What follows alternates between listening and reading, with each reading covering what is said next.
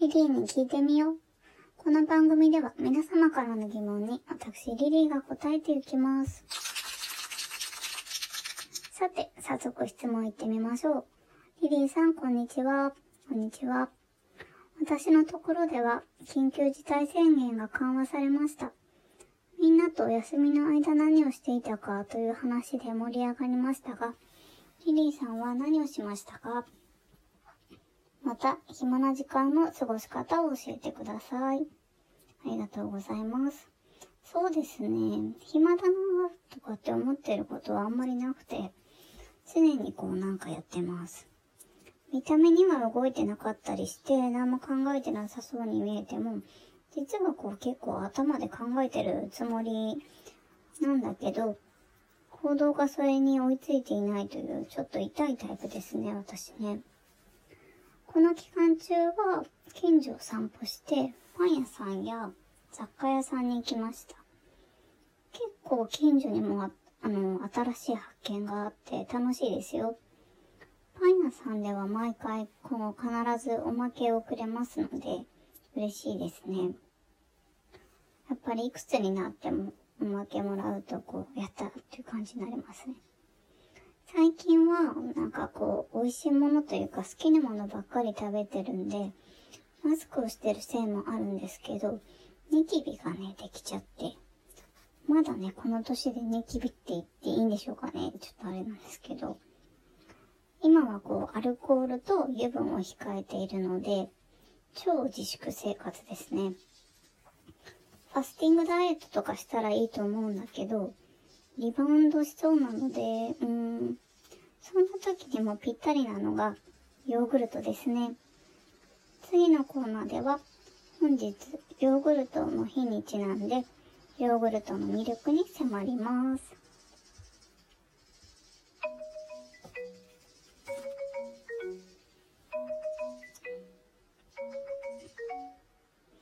ヨーグルトの日。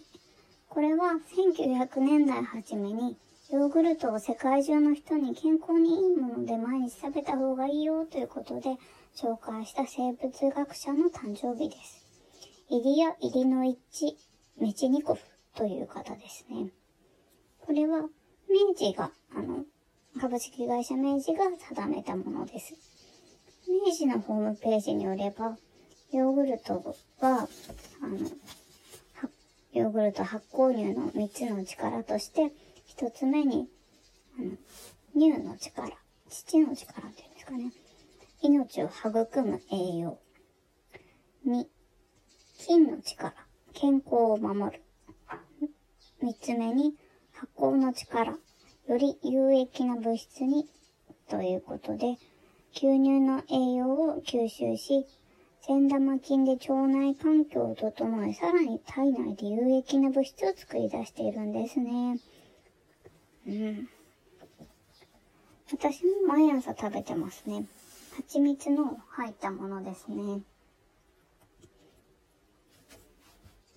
味の好みとかはいろいろあると思うんですけど、うん。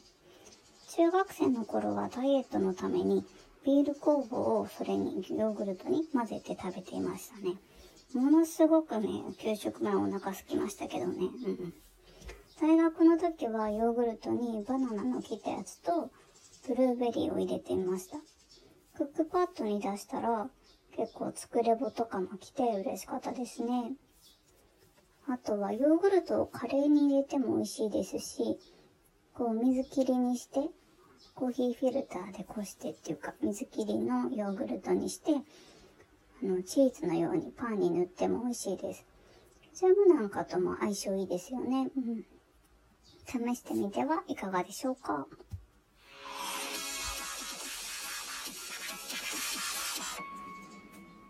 さてね、改めてヨーグルトについて見てみましたけど、いかがでしたでしょうか？ちなみに、ヨーグルトの歴史は古くて、紀元前5000年頃だそうです。